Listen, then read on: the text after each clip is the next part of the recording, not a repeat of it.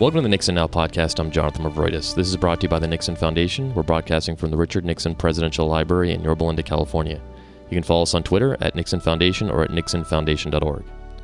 In October, Politico reported that Chief U.S. District Court Judge Beryl Howell granted a request to unseal a large chunk of the quote roadmap that a federal grand jury in Washington sent to the House Judiciary Committee in early 1974 as part of the Watergate investigation.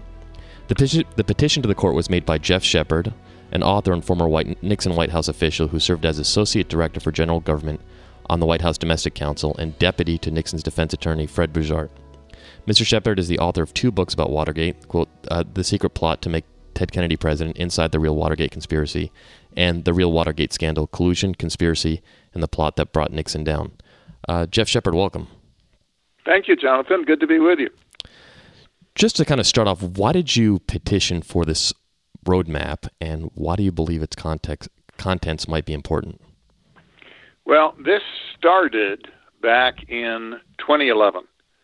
Uh, other people, uh, some 30 history professors, petitioned the court in, in the District of Columbia, the district court, the, the chief judge, to unseal uh, President Nixon's grand jury testimony uh, from 1975.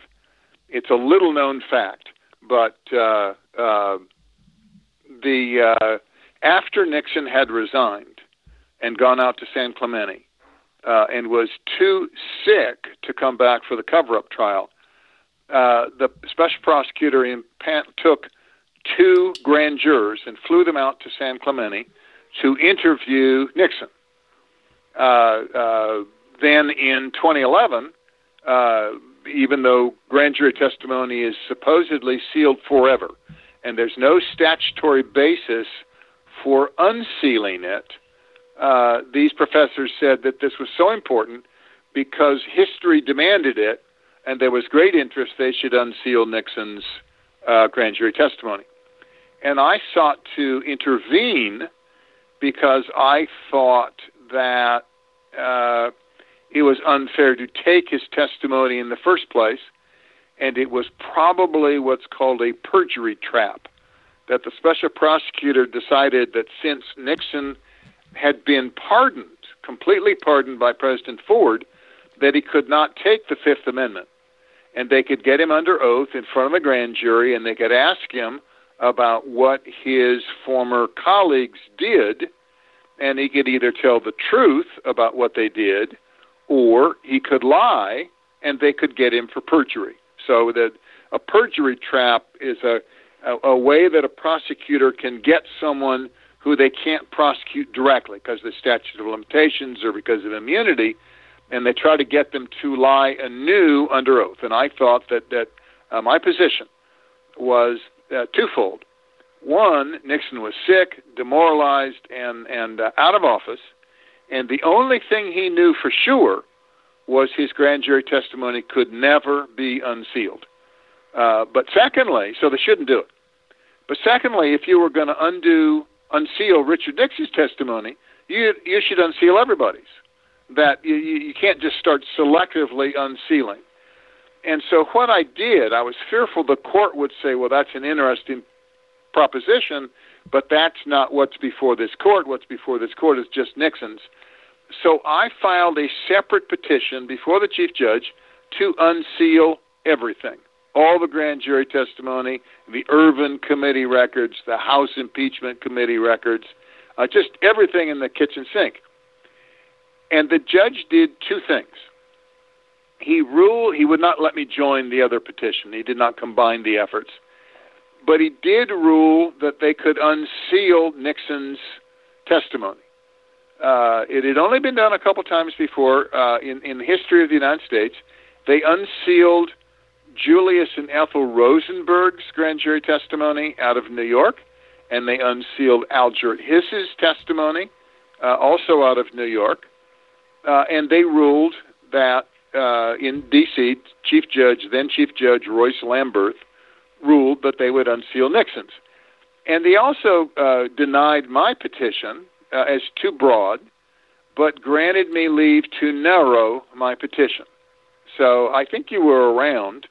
Uh, uh, there was great anticipation of the unsealing of Nixon's, and it was posted uh, by the archives. And uh, uh, then it turned out there was no news there. That Nixon was more nimble than people had thought. Uh, he didn't admit to anything. He didn't perjure himself, and he handled himself quite admirably, and therefore there was no news. It became a non event. My petition, uh, I sought to narrow it to ask for uh, uh, less broad disclosure, and it sat there pending, and it was pending even though uh, Judge Lamberth retired as chief judge. He's still a, a senior judge, but he's no longer chief judge. Uh, uh, and then, almost out of nowhere, last year, I think he was cleaning out old cases. Uh, uh, he asked that the the roadmap, which is what I narrowed my request down to, and I'll tell you about that in just a second. He asked that the roadmap be produced uh, for his in-camera review, so he could decide whether or not it should be unsealed. Now, let me tell you what the roadmap is. The special prosecutors concluded uh, uh, that uh, they could prove that Richard Nixon has personally approved the payment of blackmail to Howard Hunt, uh, and they and they concluded this because of events on March 21st, 1973.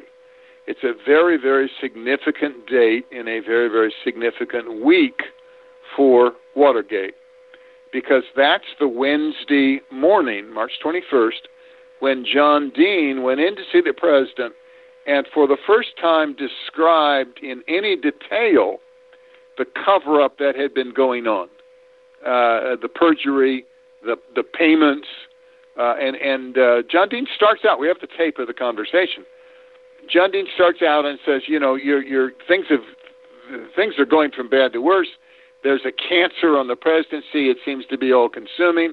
You're going to have to make some decisions very soon that are very significant uh, and you don't know the background. And I think I think it's time that I, I share the background with you because we're being blackmailed. And he describes Howard Hunt's monetary demands. And what Hunt has done is Hunt has told his lawyer to tell the administration's lawyers that he wants 125,000 bucks before Friday. And this is the start of this week on Friday, Judge Sirica is going to pronounce sentence on the Watergate burglars, and Hunt realizes, since he's pled guilty, he will be led off to, to jail. And what he wants from the uh, committee to reelect the president is payment of $75,000 of his legal bills that are outstanding, and they've always paid the legal bills.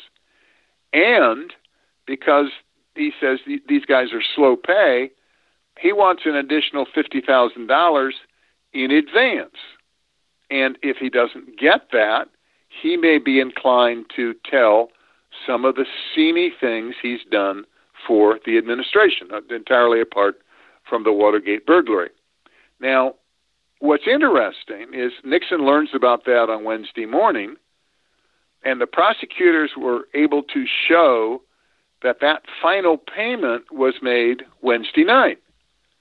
And so they concluded, because of the proof they had gathered through the grand jury, that they could prove Nixon authorized the payment. Now, you, this is a can be a logical fallacy. You put it in Latin, and it's it's done post hoc ergo propter hoc, and the rough translation is this followed, therefore was caused by. But the prosecutors were quite certain that was the only reason the payment was made, and they had Nixon cold. Their problem was Judge Sirica would not let them indict President Nixon. Sirica was of the opinion that you can't indict a sitting president. It's it's a unresolved question because nobody's tried, uh, but Sirica announced that. So what the prosecutors decided to do, because they felt that they alone had gathered this information and the House Judiciary Committee couldn't get it on their own. So they resolved they had to come up with a way to get this information, this grand jury testimony, to the House Judiciary Committee. And the way they did it was a secret sealed report from the grand jury, and it's called the Roadmap. Because the theory was this is a nickname. The theory was if you follow this roadmap, it will lead you to the conclusion that Nixon needs to be impeached. And that roadmap has been sealed, never leaked. It's been sealed for almost 50 years. And one of the uh, people wrote a description. He was the uh, press officer, James Doyle, for the uh, special prosecutor. And in his book, he says, you know, people are uh, are going to be surprised when they see the roadmap because it's really not what they expect. It's a 55 page document, and it says on this date, this happened, on this date, this happened, on this date, this happened. And then there's a whole bunch of attachments, which uh, uh, constitute the evidence of what happened on a particular day. And so, what we think, what we've been told, is there's 800 pages of attachments to this 55 page document. Now, the reason it's done that way is Sirica was adamant that they couldn't uh, uh, include legal analysis or conclusion, they could only report facts. So the special prosecutor sent it up. It was quite something at the time, uh, but the special prosecutor sent it up, and uh, uh, uh it has remained sealed. And I've put, I narrowed my petition to two parts. I wanted it to unseal the roadmap itself, and I wanted to unseal the grand jury transcripts, if they exist, of what the prosecutors told the grand jurors to cause them to name Nixon as an unindicted co conspirator and to adopt the roadmap, which had been drafted by the prosecutors, to adopt the roadmap as their own and to recommend it be forwarded uh, uh, to the House uh, Judiciary Committee. So that motion uh, has been pending, even though Lamberth, Judge Lamberth, reviewed, saw the roadmap a year ago. He didn't take any further action. And then you have the development of this past uh, month or so. Uh, maybe six weeks ago, a different group, uh, three very prominent legal scholars, petitioned the court uh, to unseal the roadmap uh, uh, for an entirely different reason. this is called In Re Petition of Benjamin Witt, W I T T E. It was assigned to the current Chief Judge, Beryl Howell, and it consisted of representations that the roadmap had occurred, and it, it was a way, a manner of moving grand jury information from the grand jury to the House of Representatives. And in their petition, uh, they said this needs to be unsealed because it will provide a great precedent for doing the same thing to President Trump. We want to see what happened back then because we suspect Mueller's grand jury has come into information that the House Judiciary Committee today can't gather and this would be a way of making that information available to the House Judiciary Committee so they could impeach Donald Trump. And they include three affidavits from prominent members of the uh, uh, uh, Watergate era uh, John Dean, who was the president's lawyer, uh, Philip Lacovara, who was kind of the who was associate special prosecutor, and Richard Ben-Veniste, who headed the Watergate task force that prosecuted the uh, the, the cover-up uh, defendants. And and it's a nice, tidy little package, and it got referred as it should have to the current Chief Judge Beryl Howell. And I called after I saw it because it was news. This was big stuff. Uh, I called Lamberth's clerk and said, you know, I've had a petition urging the unsealing of the exact same document pending for five or six years, and Judge Lamberth looked at it last year. You know, this this is the same area. So what happened was Judge Lamberth's office reassigned my case to uh, Chief Judge Beryl Howell. So now Howell is presiding over both petitions. They haven't been combined. But since theirs was just filed and the Department of Justice hadn't even responded, and mine had pending motions, the Chief Judge started ruling on my petition. And her first ruling was really eminently reasonable. She said that she understood that parts of the roadmap had become public already due to it, its use in either a trial or its use in uh, the Senate, the House Judiciary Committee hearings. So she ordered that those parts which had already become public be unsealed. Now, I mean, what she means is those parts of the 800 pages underlying this 55 page document where they've already become public, uh, they should they should be made uh, disclosed as a part of the roadmap, and that was supposed to happen on November 2nd.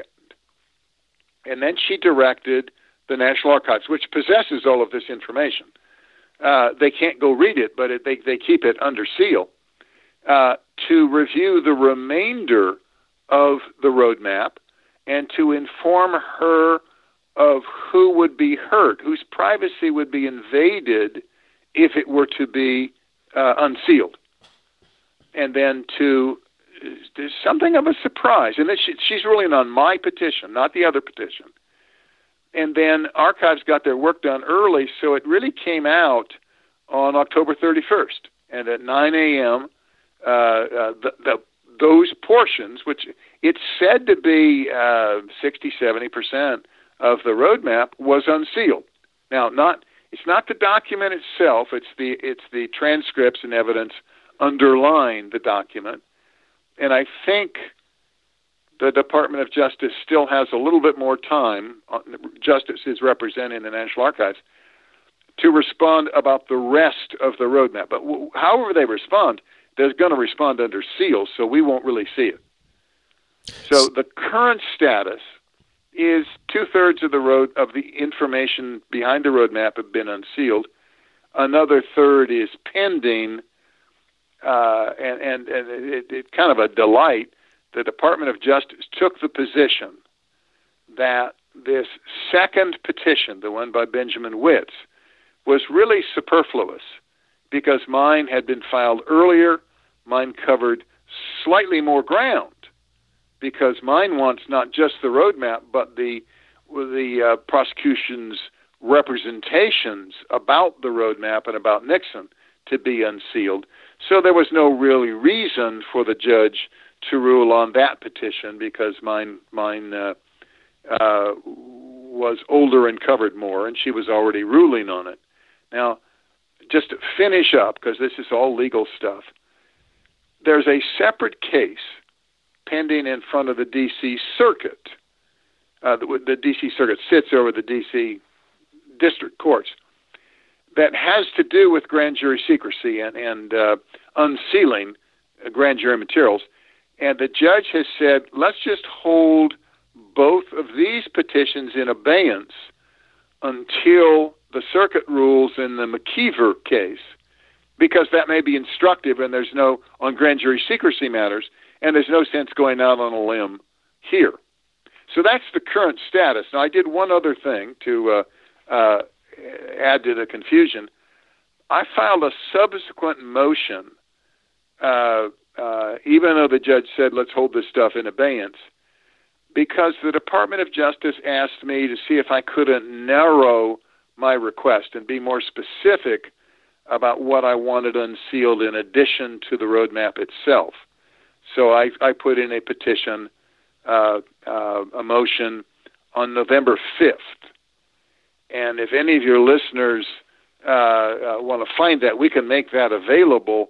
Uh, it's a public document, but it develops the case for why I want the roadmap to be unsealed and why I want those grand jury transcripts to be unsealed. The the other folks think it's a great precedent. They want to use it against uh, President Trump. I think unsealing the roadmap and its related materials will show substantial grand jury, uh, substantial prosecutorial and judicial abuse of the grand jury. I think it will show that the prosecutors misrepresented factual material to the grand jury that convinced the grand jury to take its action. And it goes right back to this idea that the prosecutors concluded that Nixon had personally uh, ordered the payment of blackmail to Howard Hunt. Uh, because I, I don't think he did, and I think the witness's testimony uh, proves that he didn't do it. Uh, these accusations were made in secret, so we didn't know. Those on Nixon's defense team didn't know they had been made, so we couldn't refute them. I think we could have. Uh, and I also think that Richard Nixon would never have resigned if he had known that the reason the grand jury named him an unindicted co-conspirator, the reason the grand jury sent the material to the Hill, was because they were told he had personally approved the payment, and Nixon would have known he hadn't approved the payment, and he would never, never have allowed himself to be run out of office based on a misrepresentation.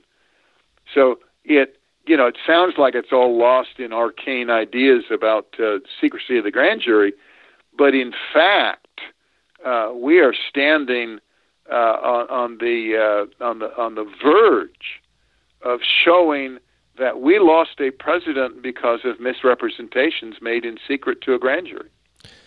The um, the road the the transcripts of this roadmap, some of those the the first third that that was unsealed, it's all available at the National Archives uh, website. It's on a website. It, yeah, I don't I don't have the website in front of me, uh, but I can email it to you. It, it's uh, uh, it was posted publicly. They don't have to go to the archives. Sure, we'll we'll make it's, it's, we'll we'll make that link available online as well. Um, what? Um, yeah, I think what you should I think what you should make available uh, is the New York Times story about the other petition. There, there's then an excellent article by Josh Gerstein of Politico discussing both petitions, and then my motion to narrow the scope of unsealing, which develops my views for why the uh, roadmap and its related materials should be unsealed, and then, of course, as you said, the two thirds that have already been unsealed. In, in that two thirds that which which have been in, unsealed, um, were you able to um, derive any new information from that? No, uh, I wasn't, but I confess I have not spent a massive amount of time going through it because it the, the the reason that the judge ordered that that part be unsealed is because it had already come out in one of the Watergate prosecutions or in the House Judiciary hearings. So I just assumed that if there was some real surprise, uh, we would have heard about it before. Now, there was an article, I think you may have sent it to me, where uh, one publication said, well, gee whiz, the grand jury was prepared to indict Richard Nixon on four criminal counts. And my reaction is, yes, they were. There's no question that they were prepared to indict him. Sirica wouldn't let them. But the, the, the issue is not w- were they prepared to indict, it's why were they prepared to indict and the only reason is because of what they were told by the special prosecutor. Let's go see what the prosecutor told the grand jurors. Because if, as I maintain, they told them in error, that, that's my belief. I don't. I, I'm not saying they deliberately misrepresented. They wanted it to be true so badly that they deemed it to be true. And that ended up as a misrepresentation of the grand jury. That's what still needs to come out about Watergate. It's not the grand jurors decided Nixon was a crook. Uh, they did. It's why they did. What were they told? Because they're not running the investigation. The special prosecutor's running the investigation. What did the prosecutors tell the grand jurors? Now, I can tell you from Jaworski's records, from what I've uncovered so far, from the internal records of the special prosecutor, that they were gleeful when they found out that final payment was made that Wednesday night because they thought that proved it. And they're, it's almost like a light switch inside their records. The, uh, they, they then decide and, and Jaworski comments on this in his materials. They decide they've got to get Richard Nixon because now they believe they have proof of his personal criminality. It's just, I believe they were mistaken. And that's where I think the debate should be. You're talking about the um, the the payments regarding the the uh, alleged um, uh, alleged cover up? Yeah, we have to be we we have to be careful of how we characterize them. The committee to reelect, directly or indirectly, paid a total of four hundred and twenty five thousand dollars to the Watergate defendants. Uh, and they did it in secret. I think that's the main problem. Uh, it was it was stipulated at the trial that every dime paid to the Watergate defendants was either against existing legal bills, we were paying their legal bills, or for humanitarian aid because Sirica would not let the Cubans out of jail and their families needed money. So they were given humanitarian aid and their legal bills were paid for. And what the prosecutor said at trial was we stipulate that that's what it was. But, but, if one red cent was also paid to them for their silence, then that's an obstruction of justice. And we can send them to jail for that. We can convict them. And John Dean was saying, as the government's witness, well, of course it was for their silence. Who's kidding whom? So we have to be careful when we when we say, well, Hunt was blackmailing the the, the uh, administration. Well, that's John Dean's characterization. Uh, you could say, well, Fred LaRue, who's the paymaster who actually issued the money, that he was paying out hush money. That was the, the term used at trial. And, and the existence of those payments was devastating to the defendants. And, and they said, we thought we were just covering uh, legal bills and humanitarian aid. But the prosecution was able to put on other people who said, "You got to be kidding." You know, everybody knew this was we were buying their silence. Now, assume for a second that the payments had been made publicly. Most institutions, uh, uh, businesses, families, when somebody gets in trouble, and they and they put them on administrative leave, the institution typically pays their legal fees because the per- well, the prosecutors don't like that. But the person is abandoned and alone and accused of a crime. And the institution says, look, it's one thing if they can prove the crime, but we shouldn't let the guy's family starve. You know, they were a 15 year employee, they were loyal to us. So it's typical that legal fees are paid. Uh, uh, and and that's one of the reasons I think the prosecution was mistaken when they said Nixon authorized the payment, because Fred LaRue testified under oath that he personally reduced the amount of the payment from the demanded $125,000, which includes $50,000 of walk around money. He just paid the $75,000 legal bill.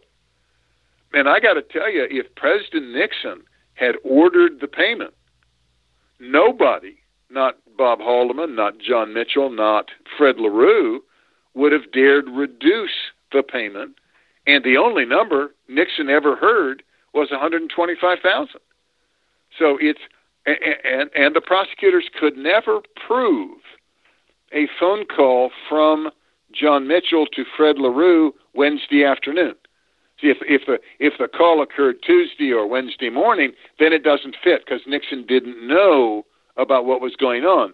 The communications have to occur in a very tight window of of between noon on Wednesday when the meeting with Dean breaks up and 10 p.m. that night when the money is left in the mailbox of Howard Hunt's lawyer. And the prosecution tried like mad to prove linkage at trial, but they couldn't do it. When their witnesses were under oath, subject to cross examination, they didn't back up the prosecution's story, but nobody else knew that that's what they were trying to prove because the original allegation against Richard Nixon was made in secret to the grand jury. So you've got this very, very strange situation where they thought they had him cold. They told the grand jurors, I think, they told the grand jurors they had him cold.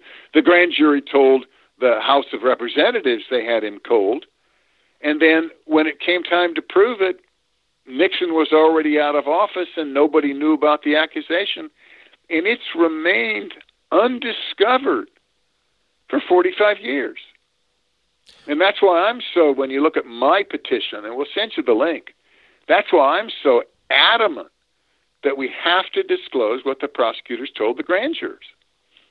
Focusing on the cover-up trial just a, a bit, who were who were the defendants, and was there anything else alleged besides the paying of hush money? Oh yes, uh, uh, the the comprehensive Watergate indictment. Remember, there's a burglary. They're caught red-handed. They're indicted on September 15th, 1972. They come to trial in January. They're all convicted. Uh, uh, the question is, yeah, but who else knew? Who was running the cover up? And and it's very clear there was a cover up. Uh, uh, the the indictment, the comprehensive indictment for the cover up, comes out on March 1st, 1974, and it's in two parts. It's seven people who are indicted for obstruction of justice, conspiracy to obstruct justice, and perjury and the roadmap. Uh, uh, that's when the roadmap is announced, and a sealed briefcase is dispatched to the House of Representatives. Then that case came before Judge Sirica for trial uh, uh, in October, October 1st. Uh, Nixon has resigned on August 9th. He's been pardoned on September 9th. Uh, and the cover up trial begins uh, uh, three three weeks after that, and uh, several things happened. Uh, seven people were indicted: John Mitchell, Bob Haldeman, John Ehrlichman, Charles Colson, Ken Parkinson, Robert Mardian, and Gordy Strachan. Uh, uh, Gordy was Bob Haldeman's assistant. And uh, before the case came to trial, Gordon Strachan was separated uh, because he was given immunity by the Senate, and the Circuit Court said, you know, you there's an honorable deal here. You can't prosecute him. So six people were going to come to trial, and Charles Colson pled guilty to a related offense that had to do with the plumber's break-in at Daniel Ellsberg's office. Uh, so Colson is removed from the case. They dropped the charges because he pled guilty to a different felony. So five people actually come to trial Haldeman, Ehrlichman, Mitchell, Robert Mardian, and Ken Parkinson. Now, Ken Parkinson was the outside attorney retained by the committee to reelect the president to defend them in the Democratic National Committee's lawsuit for monetary damages for being involved in the break in. Uh, the DNC filed a civil suit demanding millions of dollars because the committee to reelect the president, they allege, was in charge, was responsible for the break-in, and Ken was an outside lawyer retained to defend them in that suit. Uh, he was acquitted after trial. Only four people were convicted, and uh, the, uh, aside from Haldeman, Ehrlichman, and Mitchell, the fourth person to be convicted was a gentleman named Robert Mardian, and Mardian had hung around after Nixon's reelection uh, to help defend the lawsuit, and then had left a month after Nixon was reelected. Uh, and Mardian assumed that they didn't have enough proof that he wouldn't be convicted, and was astonished when he was convicted. Uh, uh but on appeal, his conviction was reversed and remanded for new trial because Mardian's lawyer, uh, the second week of the cover-up trial, fell ill and never returned, and the Mardian maintained he should have been severed. They couldn't. It wasn't fair to require him to go forward with a trial when his main lawyer, uh, uh, who'd spent all the time with him, uh, could no longer appear to defend him. Uh, Sirica didn't let him out, but the but the uh, the appellate court said, no, no, no, you go try him separately, but this this conviction's no fair. So, in the end, when it was uh, uh, affirmed by the appellate court, the the three key uh, uh defendants, John Mitchell, Bob Haldeman, and John Ehrlichman, are convicted on all counts: obstruction of justice, conspiracy to obstruct justice, and perjury. And the perjury for each is slightly different, but it's either testimony before the Ervin Committee or testimony before the Watergate grand jury. Uh, none of them took the fifth. So they they thought that they could maintain. They did maintain their innocence throughout. Uh, uh, maintained their their innocence going to the grave. That they hadn't done what they were accused of. Now, and the issue, Jonathan, for your listeners to appreciate, there really was a break in. So there really was a crime. There's no question there's a crime. The issue is who knew and who was involved in the cover up to prevent higher higher ups from uh, being accused of knowing about the burglary. There really was a cover up. The issue for the prosecutor, for the courts, for the grand jurors was who was involved in the conspiracy. And if you study the law of conspiracy, particularly as it as it existed at the time in the uh, mid 1970s, once once you have established the existence of a conspiracy, it takes almost no proof to to show to add additional defendants. And that was the dilemma that Haldeman, Mitchell, and, and Ehrlichman were caught in. They they maintained they weren't part of the conspiracy, and the guy who was running the conspiracy, John Dean, flipped, got immunity, and said, "Well, sure, we were all in on it." So it would, it would be very hard to protect yourself from that, even though there was virtually no intrinsic evidence uh, the only tape system occurred in the Oval Office, conversations with the president. If Dean or Haldeman, uh, if Dean met with Haldeman or Ehrlichman or Mitchell uh, outside the Oval Office, that wasn't recorded. You'd have the fact of the meeting, but you wouldn't have any evidence about what the conversation was. And Dean said, I was keeping them informed all along. And they said, we didn't know what he was doing. We thought he was acting as the president's lawyer, defending the president's interest. We weren't at risk. It's never been shown in the 45 years since the break in that anybody on the White House staff, with a possible exception of John Dean, knew about the proposed break in in advance. So when the burglars were caught, the White House's interest was in protecting the, the, the White House. What happened at Creep, which is physically across the street, was, was going to be determined by the prosecutors. Uh, nobody thought, particularly after the first week, nobody thought that, that people at Creep were going to escape unscathed. Uh, James McCord, who was there caught red handed, was head of security at Creep. And then it turned out that Gordon Liddy and Howard Hunt. Uh, Gordon was uh, a lawyer for Creep, and Howard Hunt was a consultant. Uh, they were heavily involved. So it, nobody was kidding themselves about carnage going to occur at the committee to reelect the president. The issue was protecting the White House itself. And that's what they thought John Dean was doing. Uh, and John Dean, when uh, faced with his own criminal actions, uh, I said, no, no, no, we were all in on this together. I was doing what they wanted me to do.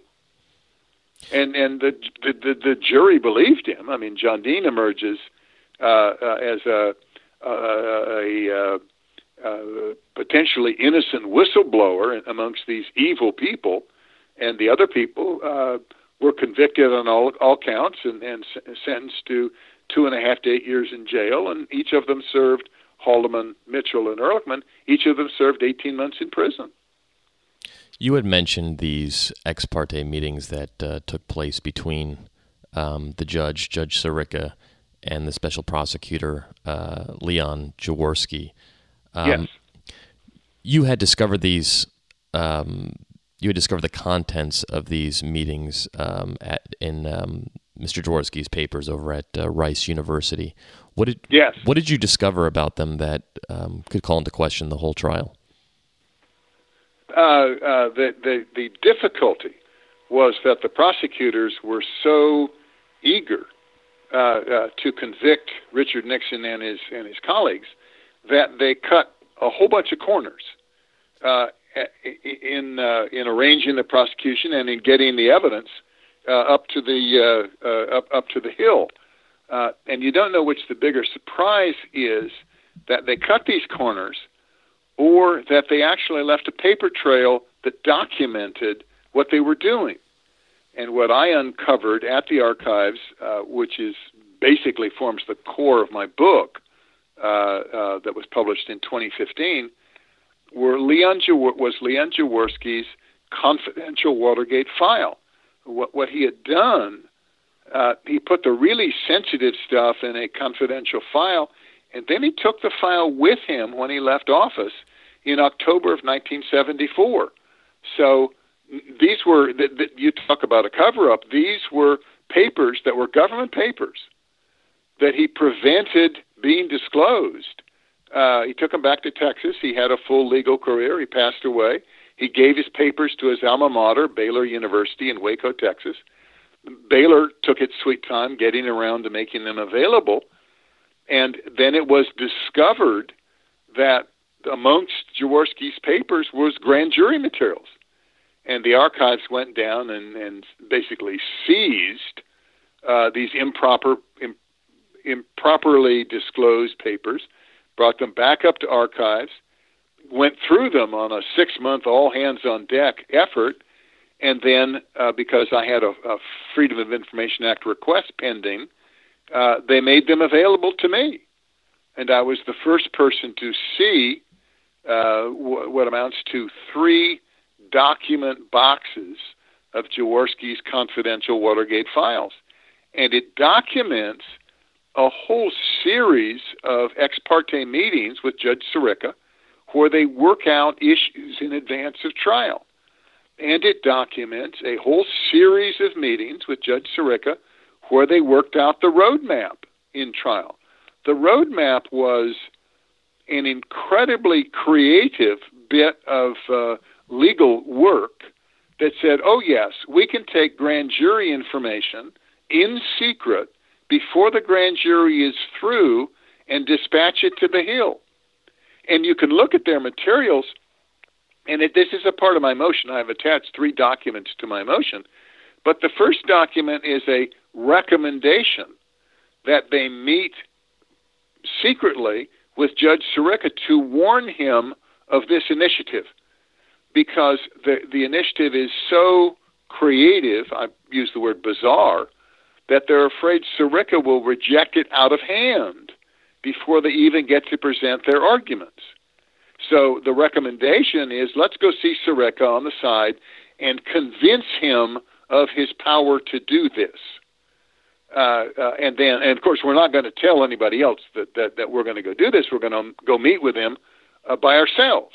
And the idea of prosecutors meeting with judges in advance of uh, to discuss materials that are going to come before the judge for ruling is totally improper. Then a second exhibit B is a memo to the file by Jaworski describing that very meeting.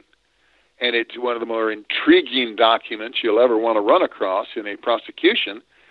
He he goes and sits down with Sirica. Sirica says, you know, you got to get these indictments handed down in time so I can appoint myself to preside over the trial. I'm going to I'm going to turn 70 uh, soon, and when I turn 70, I can't appoint myself. So hurry up the indictment. And Jaworski says, "Well, you know, funny thing about that indictment, we want to send materials up to the Hill, uh, and, and and we think that that that uh, we should do this with a secret report, a sealed report, and we want you to send that up." And it's almost like a quid pro quo. We'll bring the indictment in time for you to name yourself if you agree to send these materials up to the Hill. And then the third exhibit, which I've attached, Exhibit C, is the, the discussions on March 1st when the indictment and the roadmap are are issued from the grand jury to the judge. And Jaworski goes into judges' chambers in advance and they rehearse how they're going to handle it. And Jaworski says, I will present the indictment and I will move that it be that it requires special handling. And this is the legal trigger that enables Sirica to name himself, to take it out of rotation and name himself to preside over the trial. And then we will present this roadmap and we will ask you to send it to the Hill. So they rehearse what they're going to do in, in the, in the uh, hearing. And then after the hearing is concluded, they meet again. This is all documented in Jaworski's memo. They meet again to go congratulate themselves on how well it went, and they agree they'll be in touch as need be going forward. So you have absolutely irrefutable proof of uh, secret meetings, very uh, just indefensible secret meetings between the judge and the prosecutor, uh, where they they pitch him in private on something that's going to come before him in public. Uh, and then the, the the other part that I kind of take great delight in, I know from having been there that the Nixon administration, the Nixon White House, we as his defense lawyers did not object to the roadmap. Nixon took the position politically that if the material had been presented to the grand jury, it could be presented to the House Judiciary Committee because Nixon had nothing to hide. Now, we didn't know it was the allegation that he had personally ordered the payoff. Haldeman uh, and Mitchell sued, filed suit, filed a motion to prevent the roadmap from being sent to the Hill, uh, and they lost on appeal. But the White House itself did not contest. So these people in the Benjamin Wittes petition who thought they'd have this great precedent. You know, we we got grand jury information on Nixon sent to the Hill. Let's get it on Trump and send it to the Hill. Suddenly, they're in this uh, quicksand where it's shown that the original effort was improperly conceived, was uh, improperly executed because of secret meetings, and was never contested by the White House. So there was no real uh, decision uh, based on a White House uh, prosecutorial conflict, which makes it a rather difficult precedent to argue today should be used against President Trump.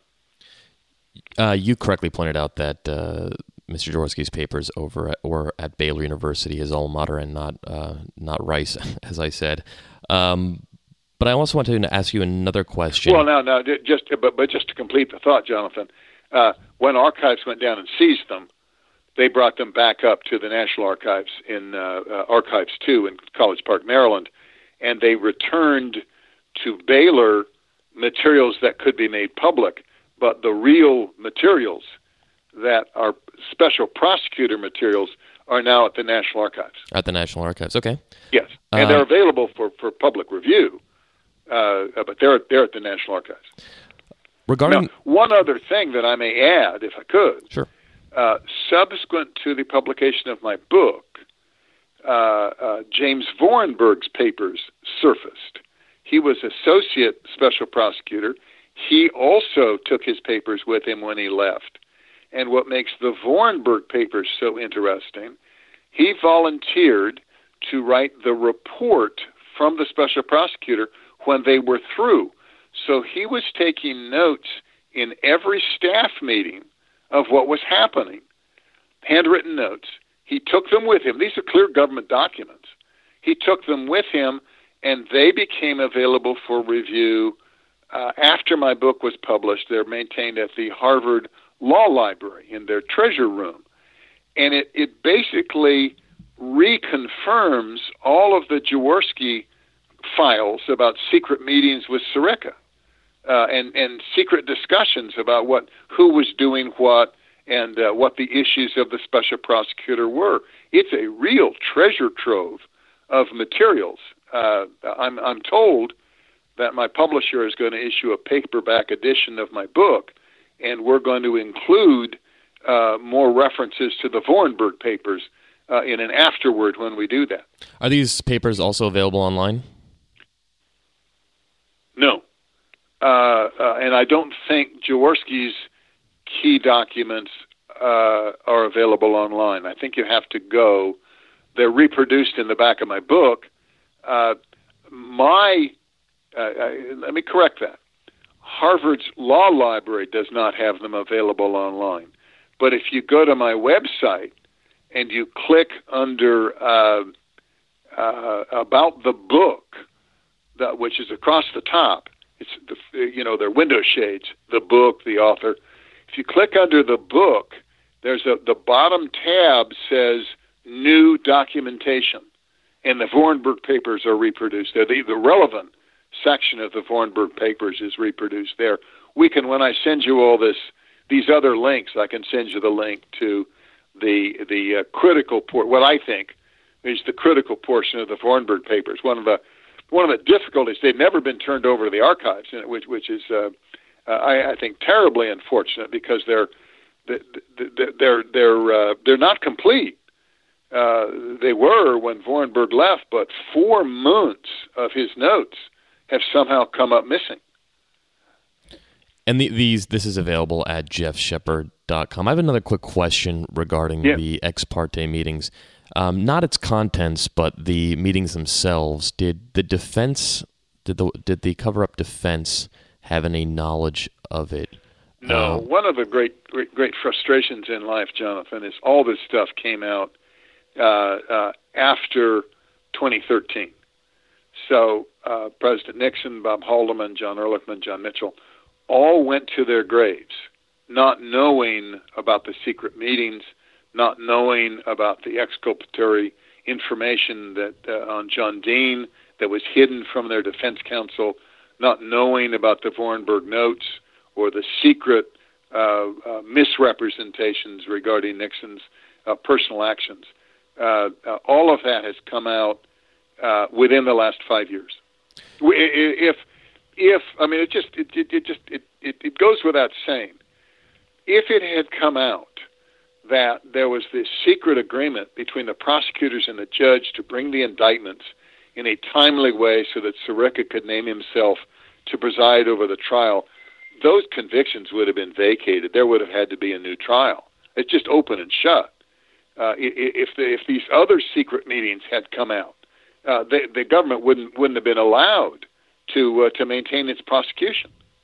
Uh, that's why this stuff remains secret. Uh, I, I have been able to show not just Jaworski uh, and not just Sirica. There was there was a secret meeting that involved four prosecutors, uh, four Watergate prosecutors, and judges Sirica and Gesell, Uh, and you and you just marvel that there's a record of that. Not of what they said, but the fact the meeting existed. It's just it is just astonishing. Is and all of that all of that's in my book. Uh, uh, so you, you don't have to go to archives to find it. The documents are reproduced in the appendix of my book. With that said, is there any is there a possibility for a posthumous vacation? Well, yeah, you dream about it. Uh, uh, you could. There is a writ, an ancient Anglo-Saxon writ.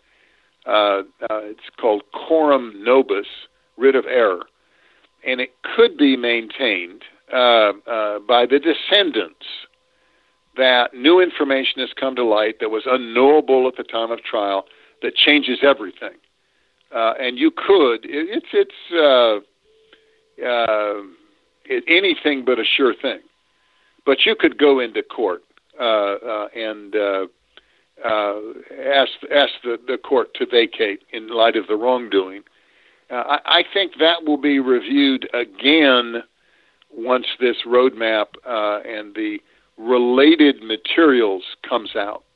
Because if those grand jury transcripts are unsealed, and if they show that prosecutors were mistaken, made these allegations, and it turns out they were mistaken, I think you may have substantially renewed interest in challenging the convictions themselves. One final question. I mean, think, think about you know think about it for a second, Jonathan. it, what if it were true? What if it turned out that Nixon was driven from office by the mistaken allegations made against him by the prosecutors? I mean, his being named an unindicted co conspirator, the House voting to recommend impeachment, were devastating to the president. And if those two things hadn't happened, Nixon would have Nixon would have served out his term. No, that's a that's a big question. Um, and, and, one one final question: uh, What could the release uh, of this roadmap roadmap um, mean for future prosecutions, especially those of a political nature? Well, you begin. I mean, I, I, I don't happen to like special prosecutors that are specially selected uh, in in political cases. The, the, the temptation to twist the law and go after people uh, uh, just in a never-ending pursuit uh, is is just is bad all the way around. You you you can have special prosecutors where there's uh, this California wildfire. You might end up with a special prosecutor uh, in a situation like that if if if somebody alleges criminality.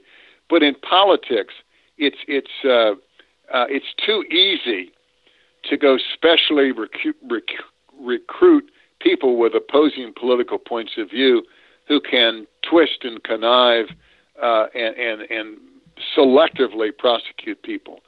Uh, I, when the truth is known, and that's a big issue because you know we're unsure what the truth is today. When the truth is all known, I think the I maintain the Watergate prosecutions will be an example of massive prosecutorial abuse. Other people will say, no, no, no. All those things Geoff cites were necessary because Nixon was evil. He was inherently criminal. And it's like going after the mafia or the mob. Yeah, you may cut corners, but the end justifies the means. And I maintain exactly the opposite. These people were specially recruited. They hated Richard Nixon. They dusted off statutes that hadn't been used in 30 years to ruin his people. Remember, there are two dozen members of Nixon's administration who are convicted and imprisoned, and Nixon is driven from office. And and they say yes and good riddance, and I say no, no, no, you you cheated, you just outright cheated, and I got the proof. Our guest today is author and former Nixon White House official Geoff Shepard. Our topic was the actions of the special prosecutor and the federal judiciary during Watergate and Mr. Shepard's successful petition of the Watergate Roadmap before U.S. District Court in Washington, D.C. Geoff, thank you so much for joining us. Jonathan, good to be with you. Please check back for future podcasts at nixonfoundation.org or on iTunes, Stitcher, and SoundCloud. This is Jonathan Movroydis signing off.